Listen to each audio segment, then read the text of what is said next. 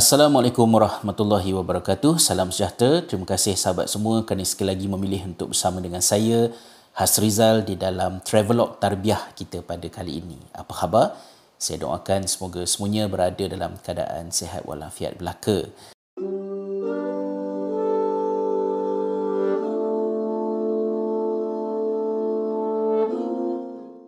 Pada kali ini saya nak kongsikan satu cerita daripada petikan travelog saya yang bertajuk Di Hamparan Shamrock Kuseru Namamu yang diterbitkan oleh Jejak Terbiah.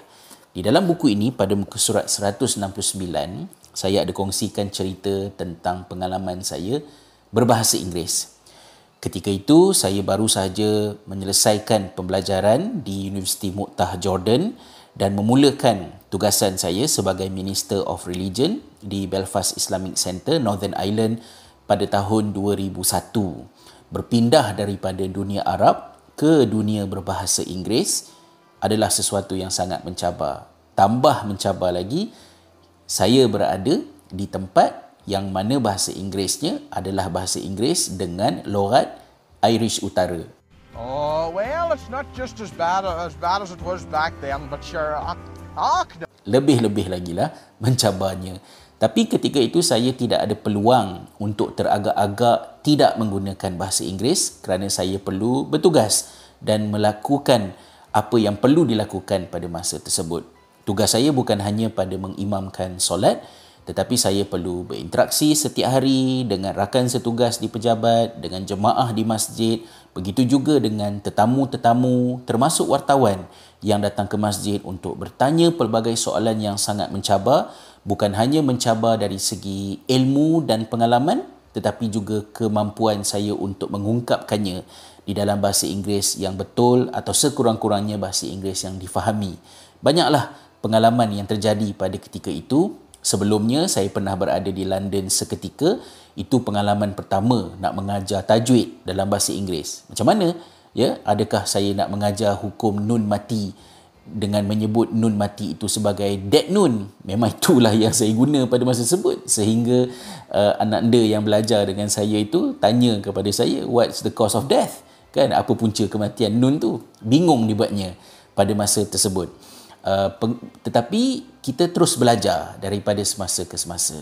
Uh, begitu juga saya pernah berdepan dengan kejadian yang sangat memalukan dalam satu khutbah Jumaat.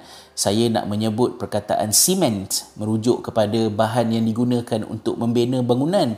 Tetapi saya telah menyebut simen ya sehingga ketawa apa ni uh, dalam khutbah Jumaat tu satu benda yang pelik lah orang gelak-gelak dalam khutbah Jumaat kan tapi itulah pengalaman yang pernah berlaku.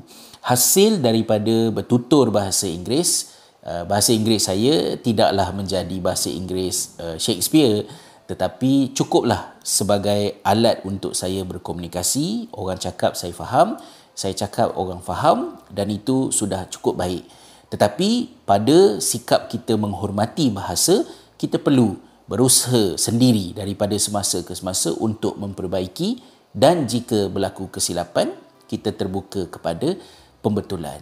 Namun kita harus ingat bahawa bahasa adalah merupakan alat komunikasi. Bahasa bukan tanda aras kepada kebijaksanaan uh, apa ni kehebatan seseorang kerana bahasa hanya merupakan bahasa.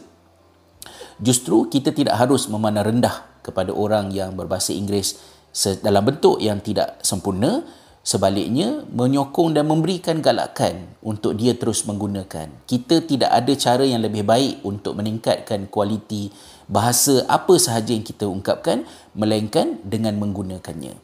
Uh, kita juga harus ingat, kalau sekiranya seseorang itu bukan native bagi bahasa tersebut, dia mempunyai bahasa ibunda lain selain daripada bahasa berkenaan. Artinya, sekurang-kurangnya dia itu boleh ada dua bahasa. Kita ada berapa bahasa? Berapa bahasakah yang telah anda tuturkan? Lebih banyak kita belajar bahasa, lebih banyak pintu ilmu, pintu pengalaman, pintu persahabatan yang boleh kita buka. Dan kita tidak boleh melakukannya dengan mentaliti mengejek-ngejek ataupun memandang rendah kepada orang lain disebabkan oleh kelemahan berbahasa yang ada pada seseorang. Jadi marilah kita memperbaiki pemikiran kita dan mengangkat bahasa bermula sebagai satu alat pertuturan dan meningkatkan rasa hormat kita pada bahasa itu dengan membetulkannya yang sama sekali tidak akan terjadi dalam bentuk hina menghina, rendah merendahkan, jatuh menjatuhkan. Moga dengan berbahasa itu kita juga menjadi orang yang elok budi pekerti. InsyaAllah dapatkan buku di hamparan Shamrock Kuseru Namamu ini daripada Jejak Tarbiah dan juga dengan link yang saya sertakan di bawah.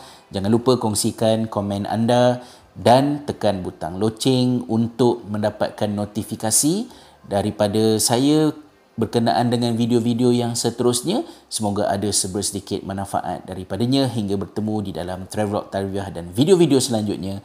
Assalamualaikum warahmatullahi wabarakatuh. Have a nice day everyone.